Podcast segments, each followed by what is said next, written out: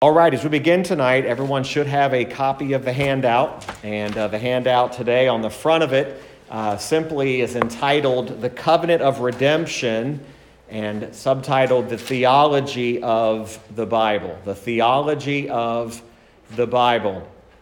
Now, as you uh, look at the handout tonight, you'll notice something that's different. Tonight, I filled in the blanks for you, and that is on purpose uh, I want you to be able to see kind of an overview of where we're going. Um, we'll probably return back to the, uh, the fill in the blank. I know some have gotten used to that. We will go back to that. But tonight, I want you to see the overview of where we're going. Uh, when I mentioned the words or the phrase, the covenant of redemption, uh, we, are, we are considering something in this series uh, of more than just one topic. Uh, when we mention the phrase the covenant of redemption, we are literally talking about the purpose of God uh, from Genesis to Revelation. Uh, in a way, what this study is, is truly what we would refer to as a study of the Bible. Uh, now, you might say, well, isn't that what we do every week? And to an extent, it is. Every time we gather together and we open the Word of God together, that's indeed what we're doing. We're studying the Word. But before we study the Word, one of the most important aspects to know is what was the purpose of God giving us the Word. Uh, some people have declared the Bible just to be a book. It's a, it's a book that gives us uh, some wonderful ideas for living. Some have suggested the Bible is a book of stories. Uh, some go as far as uh, saying the Bible's nothing but a bunch of fables and fairy tales. And of course, we know as believers that nothing could be further from the truth. But when we think about theology, again, without this trying to be so deep that we get so deep into the uh, intellectual weeds, so to speak, uh, understand that theology uh, is not a deep word. Uh, theology is a word that uh, gives us an indication of what the Bible is really all about. Every one of you tonight has a theology. Uh, every person in the, and every person in the world, even an unbeliever, has a theology. A theology means, or theology means, what a person thinks about God. So ultimately, theology is the study of God. It's the study of who God is, why God does what he does, and ultimately, what was the purpose in God giving us the Bible? Now, some would say tonight, well, the purpose of the Bible is so people can be saved. That would be true. Some would say the purpose of the Bible is that we might know the mind of God. That would be true. Some would say that the, the purpose of the, of the Bible uh, is so that we would have something to encourage us, and that is true. All of those things are true. But ultimately, at the heart of God's purposes is redemption. Redemption. Now, the reason it's entitled the covenant of redemption is because redemption is based upon a covenant. The purposes of God are based upon the covenants that He has made. He has made a covenant with man. Now, the covenant, not that man holds up his end of the bargain, but a covenant that has been made with regard to the need of man and his redemption. Now, you'll notice there on your introduction, again, I've, I've spelled this out for you tonight because I want you to see this. Simply put, the covenant of redemption is the view of God and redemption that interprets the Bible by way of covenants. The theology of the Bible only knows one Savior. In both the Old and the New Testament, there is only one way of salvation. That one way of salvation is by grace alone, through faith alone, in Christ alone. This is not the first time you've heard that here. We have been building and working and uh, sta- strengthening and establishing a foundation for our church that this is the way of salvation. But we have to remember that our God, the Trinity, God the Father, God the Son, God the Holy Spirit, He is a covenant God. Again, we're going to learn a lot about covenants. We're going to learn about why covenants matter. But He redeems sinful man through covenants. Now, we might say, well, I thought He redeemed man through Christ. He does. But it's all based on the covenants of God, going all the way back to the covenants in the Old Testament and even as we move into what was referred to as the new covenant. So, what we have here is really an introduction tonight about uh, what we're going to be dealing with. I want you to turn over to Acts chapter 2 uh, this evening. We're not going to read all of this. You see, there's verses 22 through 36, and I'm going to encourage you uh, to read that, that passage for yourself. But I want you to notice something that, that is here that is so important, and we're going to read just a portion of this. But beginning in verse number 22, this is referred to as uh, the, the first sermon that Peter ever preached. Now, some people ask the question uh, what did uh, Peter base his sermon on? In other words, what material did he have? Well, what material, and I'm using that term very loosely, had was the Old Testament. Peter did not have a copy of the New Testament. He did not even have what you have in your hands tonight. He had a if at anything he had he had scrolls of the Old Testament. He had portions of scripture, the Old Testament written down. But notice what he says. He says, Ye men, in verse 22, Ye men of Israel, hear these words Jesus of Nazareth, a man approved of God among you by miracles and wonders and signs, which God did by him in the midst of you, as ye yourselves also know. Him, this is a reference to Christ, being delivered by the determinate counsel and foreknowledge of God, ye have taken and by wicked hands have crucified and slain whom God hath raised up, having loosed the pains of death, because it was not possible that he should be holden of it. Now, he's talking about obviously what had happened to Christ, his crucifixion. You'll notice that Christ, according to verse 23, was delivered. Now, we know how was Christ delivered. He was delivered by a man by the name of Judas Iscariot. He was delivered up. But that deliverance was not based upon the will of Judas it was based upon the will and the determinate counsel and foreknowledge of who? Of God.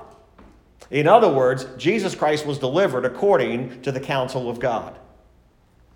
Now, here's where we begin to tie these thoughts together. For David, David is what? In Old Testament, David speaketh concerning him. I foresaw the Lord always before my face. Now, there's so much I could say here. And I'm going to try to I'm going to try to bite my tongue until we get there. Here's an Old Testament saint saying he sees a Jesus, he sees Christ. However, Jesus was not incarnate or in the flesh during David's time. But David says this I have always foresaw the Lord always before my face, for he is on my right hand, that I should not be moved. Therefore did my heart rejoice, and my tongue was glad. Moreover, also my flesh shall rest in hope, because thou wilt not leave my soul in hell, neither wilt thou suffer thine Holy One to see corruption. Thou hast made known to me the ways of life. Thou shalt make me full of joy with thy countenance. Men and brethren, let me freely speak unto you of the patriarch David now, that word patriarch is important. The patriarch David, that he is both dead and buried, and his sepulchre is with us unto this day. Therefore, being a prophet, and knowing that God had sworn with an oath to him. Now, notice that. Right there is a covenant. All right, everybody see it? Therefore, being a prophet, and knowing that God had sworn with an oath to him, that of the fruit of his loins, according to the flesh, he would raise up Christ to sit on his throne. That oath, God had sworn with an oath to him. That's a covenant. There's a reference to David. There's a reference to the Davidic covenant. And again, we're not even going to talk about what the Davidic covenant is about, but we're moving towards that. All right? So we understand here that as we deal with covenants, all right, what you have there, number one in your handout, and again, I filled in the blanks for you tonight. A perfect knowledge of the gospel requires a correct understanding of the covenants. Now, you say, what does the gospel have to do with the covenant? It has everything to do with it. There is a doctrine being taught out there today that the gospel did not exist until Jesus was incarnate. Now, if the gospel did not exist until Jesus was incarnate, then the question I want to ask you tonight is how was the Old Testament saint saved? If the gospel did not begin until Jesus Christ, how was the Old Testament saint saved? See, there had to have been something that indicated that there was saving faith or that there was a gospel. There was something for man to believe in. More importantly, there were covenants that had already been made. So we need to understand that this perfect knowledge of the gospel requires a correct understanding of the covenant. Now, in our confession of faith, you may, if you brought your confession tonight, that's fine. If you didn't, you'll notice there's a reference in chapter 7 of, of our confession of faith, paragraph 1, that deals with this. Now, I want you to listen carefully because this is building the foundation of the purpose of covenants. Again, if you leave here tonight and you say, I have no idea where we're going with this, it's all right. We are building from the ground up, and we're going to build all the way up to the very top. Here's what that, that confession of faith says in paragraph 1 of chapter 7. The distance between God and the creature, that that would be you and I, is so great that although reasonable creatures do owe obedience to him as their creator, yet they could never have attained the reward of life except by some voluntary condescension on God's part. And this he has been pleased to express in the form of a covenant. Notice it makes reference to distance. Distance not by miles, not by kilometers, but the distance between a holy God and a sinner is so great, it's insurmountable. That, that confession says this that even reasonable creatures, and by the way, a reasonable creature is someone who's been granted the ability to think, to reason, owe him obedience. However, yet they could never have attained the reward of life, that's eternal life, except by voluntary condescension by God coming to us. God's coming to us is based upon a covenant. In other words, God did not wake up one morning and say, I think I will condescend to sinful creatures. There was a covenant that was established a promise that that would happen.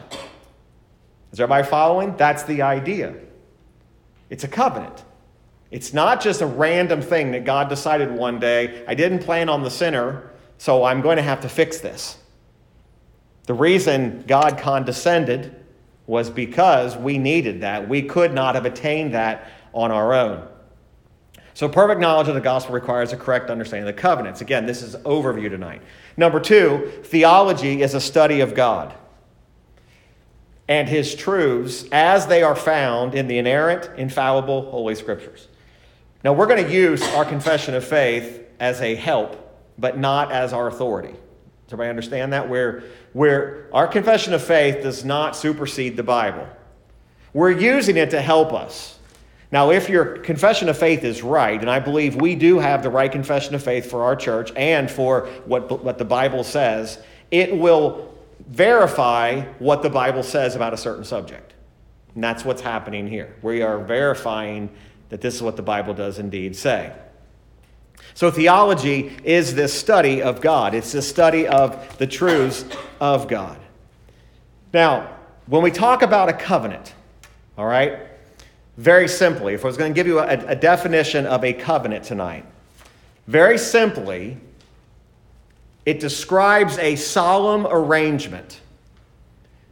That arrangement, though, is divinely written or divinely put in motion. In other words, a covenant is only valuable if God is the author of the covenant. You and I could make a covenant between one another to agree to do something, and our covenant would only be based upon our word to do it. When God makes a covenant, it is a promise not only that He might keep it, it must be kept because it's divinely composed. Is everybody, is everybody following that? It, God, God authored it, God divinely composed it. Now, what a covenant does is it does place obligations on each party. Okay, each party has an obligation.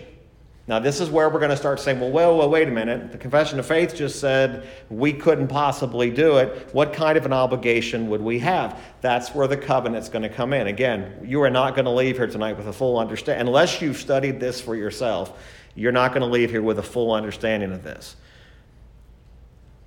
But this is the way redemption would be worked out a divine arrangement composed by God, an obligation between two parties. Now, part of the covenant that we'll be getting to is not a covenant between God and us, but a covenant between God the Father and God the Son. In other words, when was it determined that Jesus Christ would be the one that Acts 2 wrote about, that Jesus would come by the determinate counsel of God? When did that take place? That was based on a covenant that was made between God the Father and God the Son. In other words, it wasn't just, again, I'm not trying to be irreverent tonight, it wasn't a coin flip. Who's going to go do this? Jesus Christ was the appointed one, and the obligation was that Jesus would be the he would fulfill that covenant. So now, when we think about this, some of you have grown up and maybe never even heard the term or even considered the term covenant theology. Or if you've heard the term covenant theology, you've maybe heard something like this Oh, covenant theology is that theology that believes in infant baptism. That's not true. Okay, that's for another day. But one of the things that came out Again, don't want to get too historical on you, but one of the things that came out of the Reformation, most of us are familiar with the Reformation. What came out of that was a rediscovery of doctrine that had long disappeared. In other words, there would have been a day and age in which everybody who knew the Bible and studied the Bible would have said, Oh, yes, I, I understand the Bible through covenants. But the Reformation brought something out that had been had, had disappeared. What had disappeared is a covenantal understanding of God. If you take away the covenants, you do not have redemption. If you take any of the covenants out, the Davidic covenant, the Mosaic covenant, you take any of those away, you do not have redemption. You have nothing. Now, it's important because here's what we do understand that up until probably the last maybe 150 years, Baptist, which is what we are, Baptist would have made covenant theology the clear article of distinction in what they believed. In other words, it would have been easier for you to find Baptists who believed in covenant theology than in any other sort. But yet it's disappeared. It has, it has vanished. Most churches you go in today, you will never see in their confession of faith a distinction of what we just read, for example, in our confession of faith in paragraph one, that God did this through the form of a covenant. So that, that might be a little bit alarming to you tonight. In the Bible, the word covenant is used no less than 300 times. And it's either found in its actual word or the root of the word or even, you know, compound forms of the word in the Old Testament. And it's found 36 times in the New Testament. So you have over 300 times that the word covenant is mentioned in the scripture. So it's not something that we can ignore. So when we think about these covenants, we think about exactly uh, what God was doing uh, through these covenants. Now, back to that text that we looked at in uh, Acts 2, verse 23.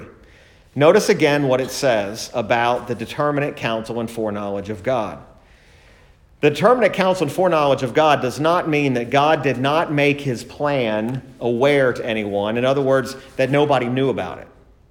As a matter of fact, what we see scripturally is that salvation through Jesus Christ, but the Bible says, according to the determinate counsel and foreknowledge of God, how did God make it known that Jesus was coming?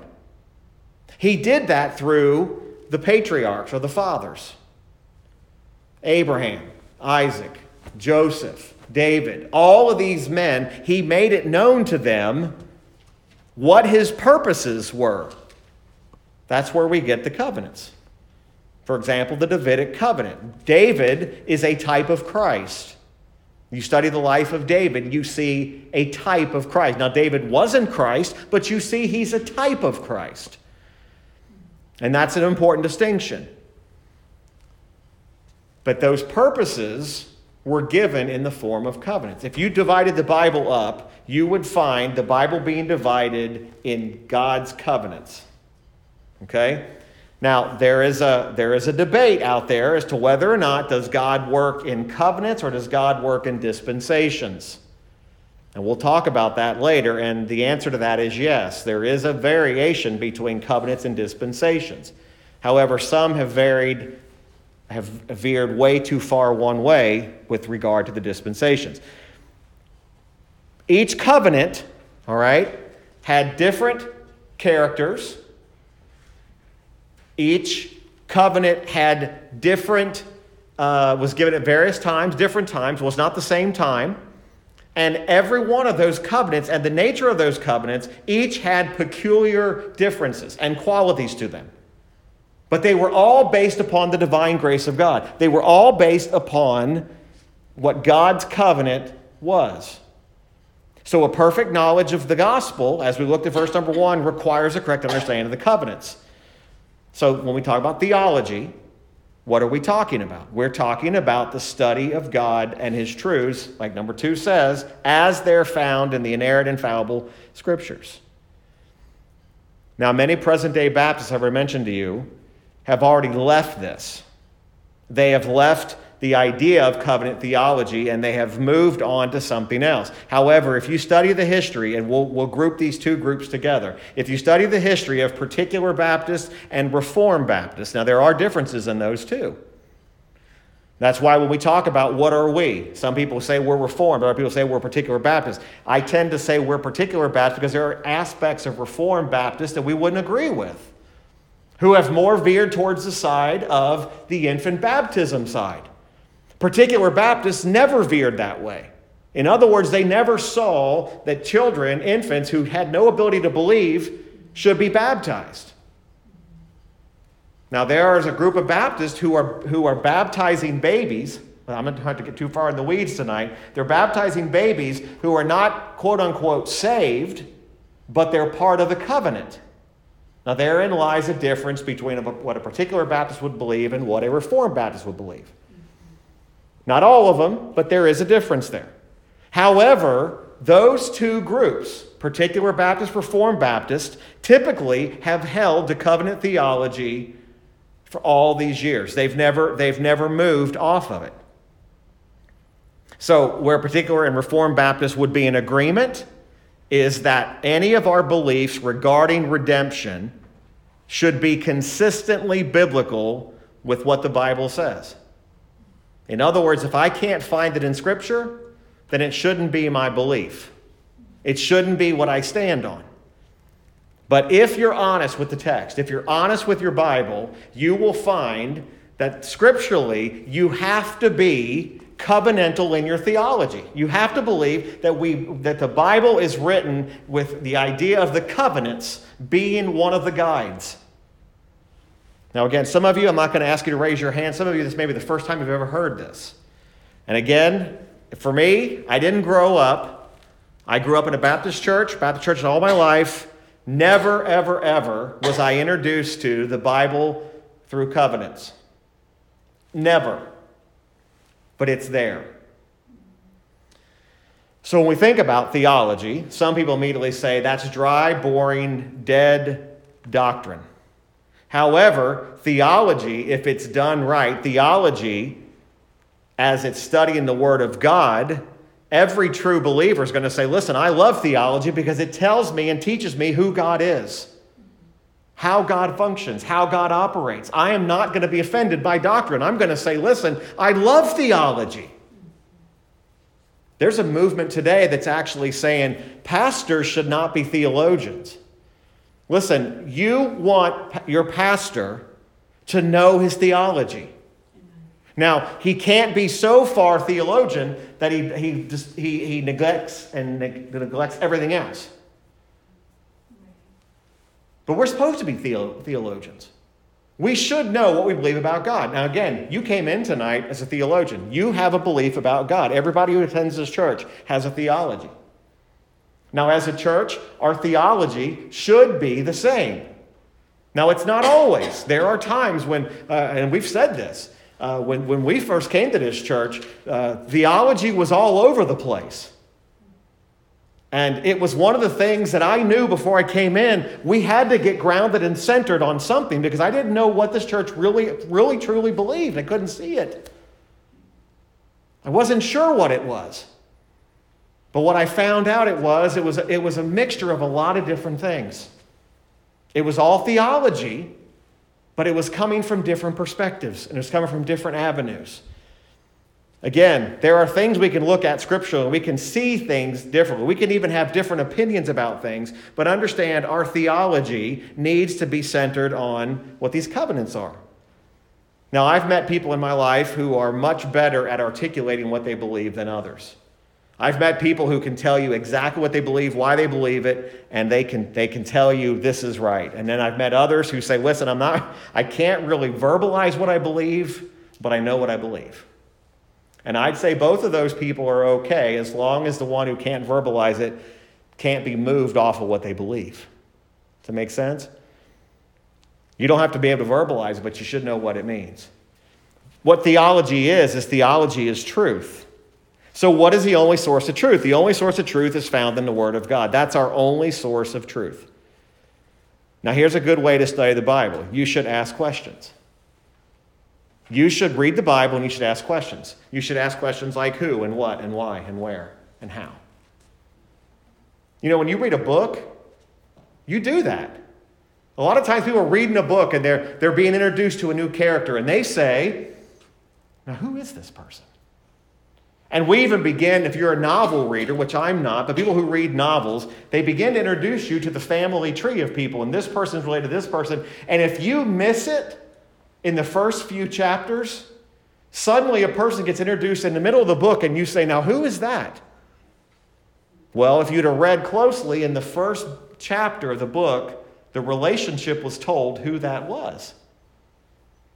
Covenantal theology, you're going to have to know who the characters are and why and who and how is what gets you the belief of where you are.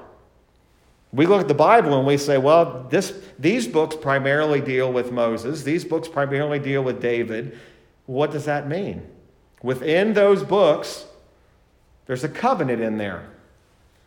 That covenant sets out what God is doing. So I would tell you tonight that to have a good, solid theology, your theology is often born out of you asking questions. You know, I've told you, I told the folks that were here when I first got here, I love to be asked questions. I may not always have the answer, but I love being asked questions. I, I think I even joked at the time, I said, I would love to have a line after any service with people asking questions. Because we should ask questions. You should not just say, Pastor said it, so make it that's, that, that means that's all of it. Now, if he's sound in his theology, you can trust him as he leads, but you should also be able to say, no, wait a minute, I do have a question, Pastor. What about this? And honestly, if you're going to be able to discern Bible truth, then you're going to have to be able to defend it. And why do you believe what you believe?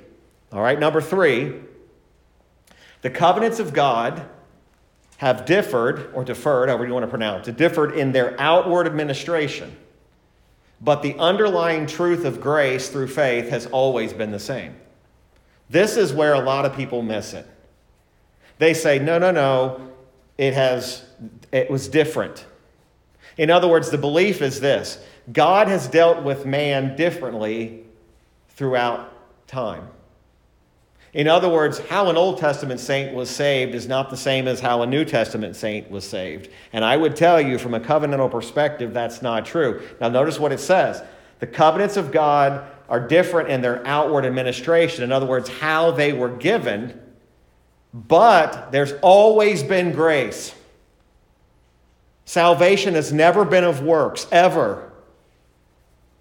As a matter of fact, we're going to learn something. The ability of works ended, and you can answer this question if you can. When did the ability of works end for man to work his way to salvation? What, what book of the Bible did it happen in? what character was it? Does anybody know? When did it end? It ended with who it started with Genesis and Adam. That's when the ability to save yourself by works ended. Adam. So you say, no, Adam could save by no, Adam wasn't saved by works. That's when it's that's when it ended. Adam did not work his way to salvation. Even in Adam, but the Bible tells us in Adam, all men has fallen. We've all fallen because of Adam's fall. And yet, grace is there. We even read stories about Noah finding grace in the eyes of God. And people like to say, well, Noah found grace because Noah built the ark. That's not why Noah found grace. Noah didn't find it because he built the ark and then he got grace. That would be work salvation. So even Noah was based on a covenant. I bet you never believed that that ark and things that were built, there was a covenant behind all of that. It was not just a preacher announcing one day, hey, it's going to rain. Anybody wants to get on, get on. No. It's always part of a covenant. And again, you can see where this is going. This is not going to be solved in a couple of weeks. So the covenants have varied. Now, in our confession of faith, paragraph number two of chapter 7 says this Moreover, as man had brought himself under the curse of the law by his fall, when did he fall? In Adam.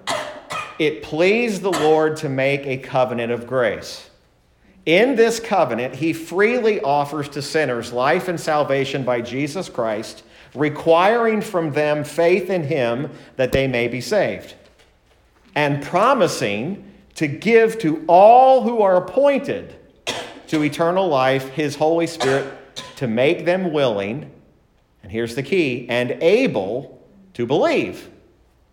All part of a covenant.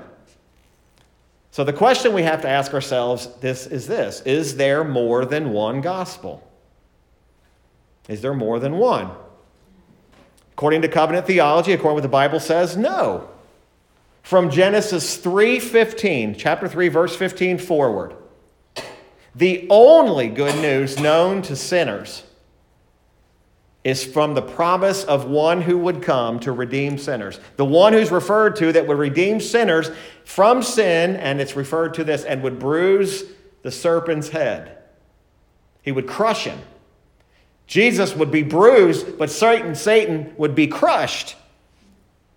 So, the only good news that the world has ever known, the only gospel the world has ever known from Adam until the end of time, is what God through Christ has done. The hope in Genesis 3:15 was a promise of Jesus that was coming, the promise of a savior. There are Baptist churches today preaching four gospels. Four gospels. That there are there has been there are four gospels since Adam. And each one of them is because they say God has dealt with man in different ways.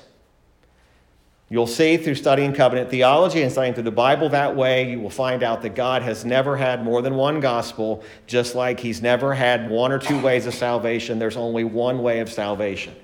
Genesis 3:21 shows us God saves people not according to their works or based on what they deserve, but according to the unmerited favor and pure and free grace of God. And remember this, redemption is not man's search for God but God's gracious search for sinners. And that makes the difference, all the difference in the world. So, number four, historically, theologians throughout the centuries have interpreted the scriptures through the covenants of God. And we've already kind of covered this before, but at one point, this would have been the normal. This would have been the norm. So, how is the Bible to be interpreted? Should it be interpreted dispensationally covenantally, or should it be a combination of both? If you study history, you will find out primarily most of your historians, most of your theologians, most of your pastors and preachers and missionaries going way, way back, even before the 17th century, would have had a, had a covenantal interpretation of scriptures. So you've heard the term dispensationalism. Now, I grew up being taught dispensationalism. And again, we're not going to go into all that tonight, but I do want you to know this. That thought and that interpretation of the scripture has only been around for about 150 years. It was something that came on later. Now, again, doesn't mean all new things are wrong.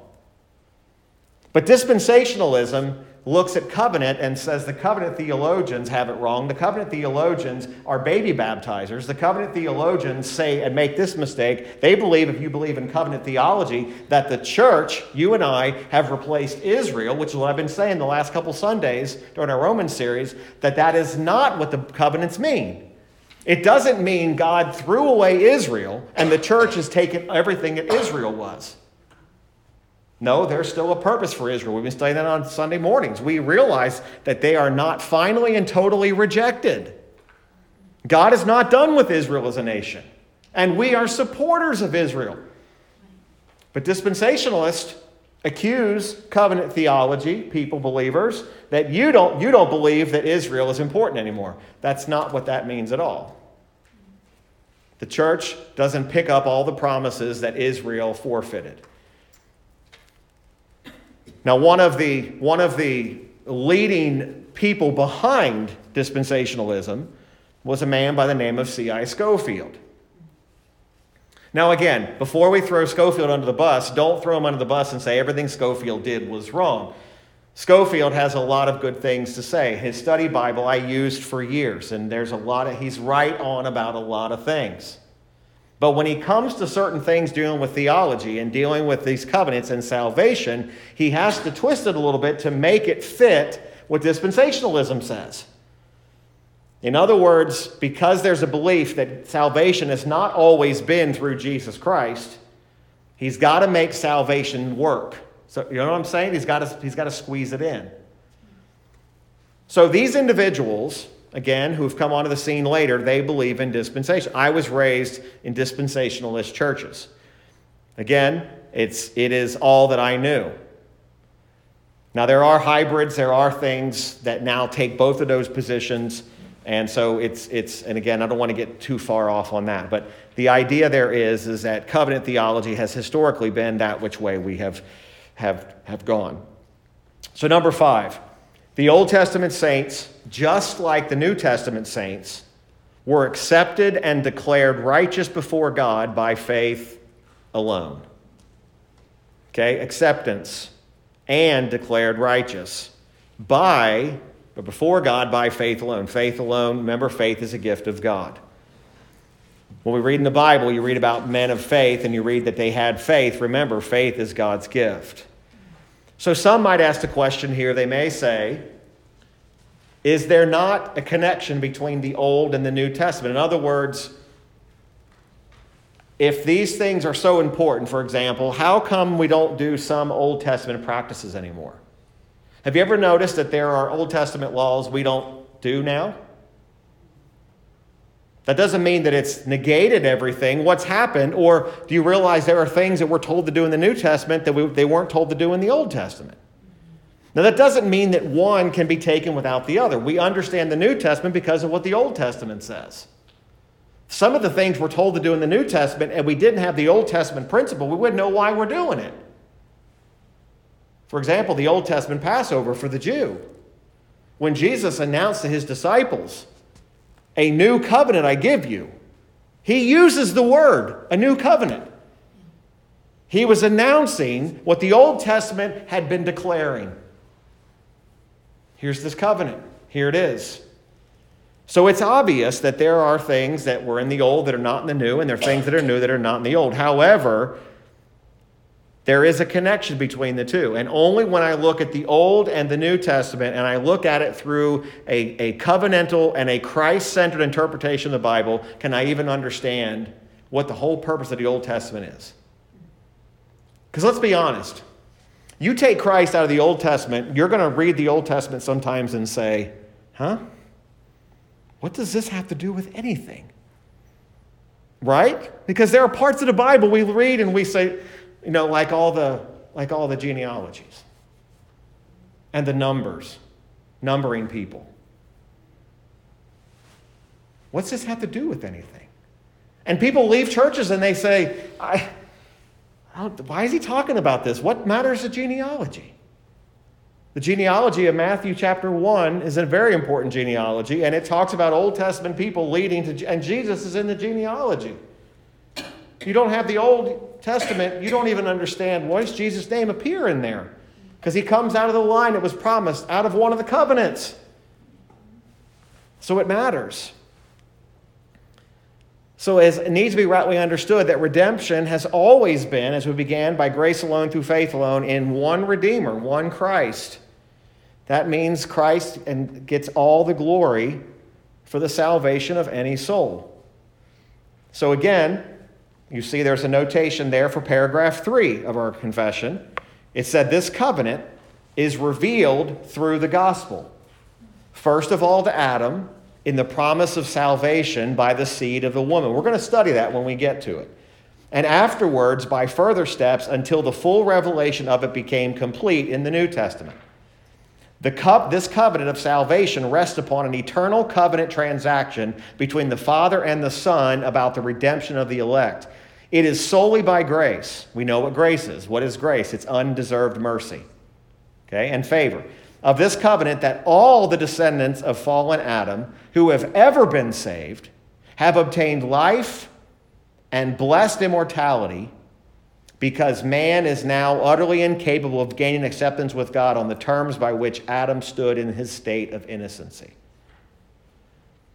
One of the first dispensations in dispensationalism is the dispensation of innocence. Man has never been innocent.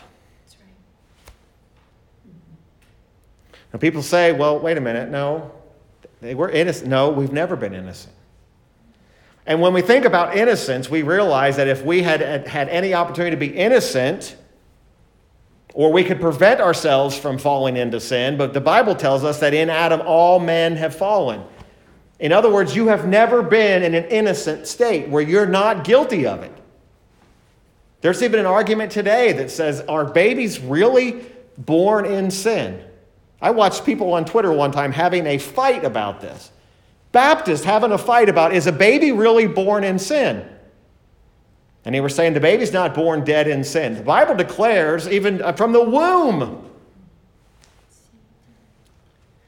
So we understand that sin, we're not sinners because we do something. We're not sinners because we sin. We sin because we're sinners. I don't have the patent on that. So, what are we talking about here? Why is it the important way of looking at it? Well, because we look at it from the standpoint of basic interpretation forces us to find the simplest answer.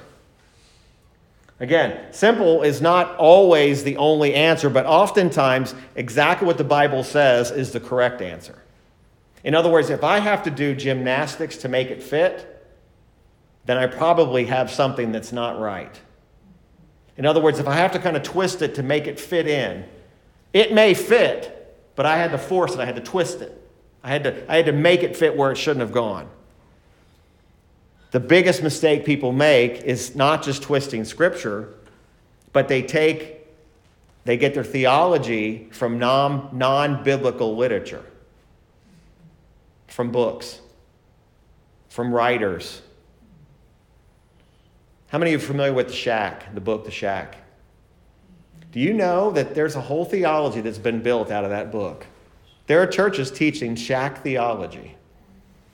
And there are a lot of problems with that book. There's a lot of problems with the movie. It's got theological problems that run further. And there are churches that are using that and they're teaching doctrinal studies on that book. Now, there's major problems there. It's a problem because even of its view of who God is. The biggest problem with the shack is how it views who God is and what God can be convinced to do.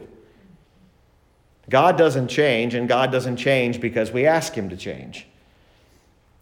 So sometimes the non biblical literature comes up with such confusing explanations that people don't even know what they're really saying. So, only when we look at the Word of God and study it from a simple covenantal position are we going to be able to rightly divide the Word of truth. It hasn't been too long ago, I had a dispensationalist ask me that question.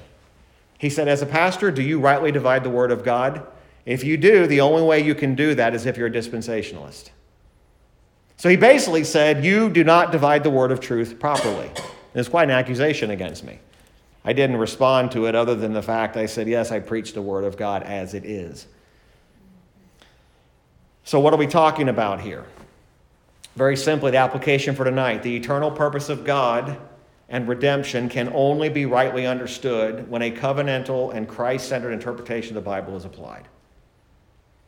So how am I going to how am I going to understand the Bible only when I understand the Bible through a covenantal and Christ-centered interpretation of the Bible when I apply that. Why do I apply a covenantal position? Because that's what the Bible does. Why do I p- apply a Christ-centered interpretation? Because that's what the Bible does. Christ is in the book of Genesis.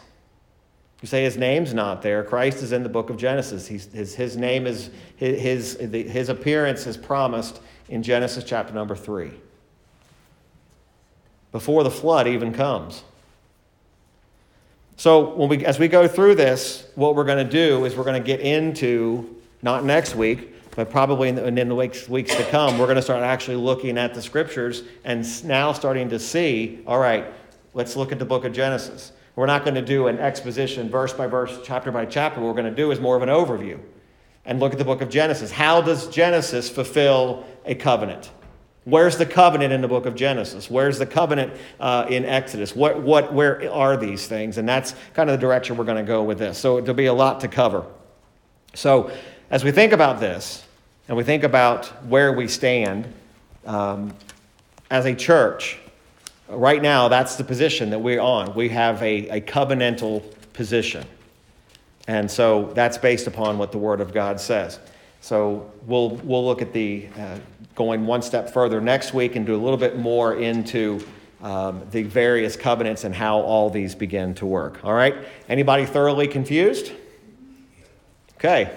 Got one honest one. Yep. That's all right. I have no problem with that. So let's go ahead and stand and we'll be dismissed.